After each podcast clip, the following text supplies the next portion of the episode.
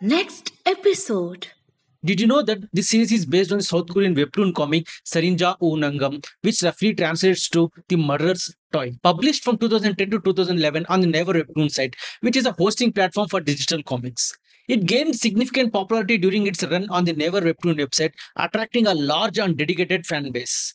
Thus, its success led to its creation. Here is a plot summary of the Netflix Korean series A Killer Paradox Season 1. Lee Tang is a regular individual who works at a convenience store as a part-time employee. One night, he accidentally murders a rude drunk man after a fight. When one killing turns to another, he finds himself in a never-ending game of cat and mouse with the sharp detective Jang Nangam, who is looking into a murder that Lee Tang committed, leading him to believe Lee Tang is the murderer. The strongest points of this series. The creator of the series is Kokambi and it was written for TV by Kim Damin.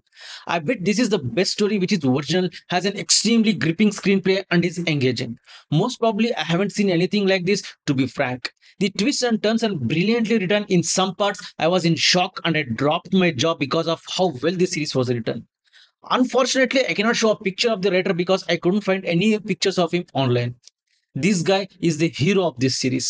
This series lead actors are Choi Woo Sik as Lee Tang, Son Suk-ku as Jang Nang Gam, Lee Hee Joon as Song Chon, Kim Yo Han as Robin. Every cast member has brilliantly performed, feels like they were born to play these roles. What a performance! Usually we get to see the chemistry between actors, but here we get to see it between cinematography and editing.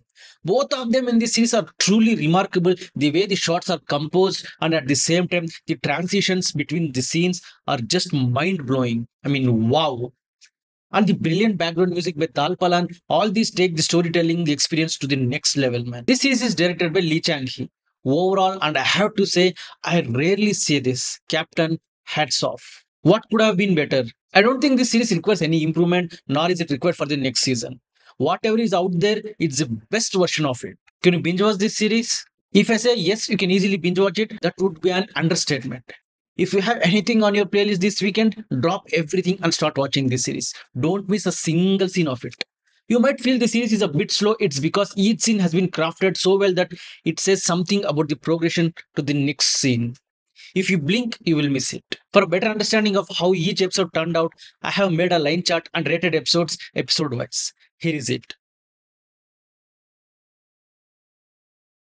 If you like this series, do check out Swarm, a lesser known psychological thriller on Amazon Prime, which is about the dangerous consequences of celebrity obsession and how it can drive someone to commit heinous crimes. And the fast paced series, The Fall of the House of Usher, which is based on the classic Gothic tale by Edgar Allan Poe. This show dwells into the dark and mysterious world of the Usher family, who are haunted by a curse that has plagued their ancestral home for generations. For more reviews, subscribe to next episode. For now, have a great weekend and keep binging. I'll see you in the next podcast with another review. Up, peace.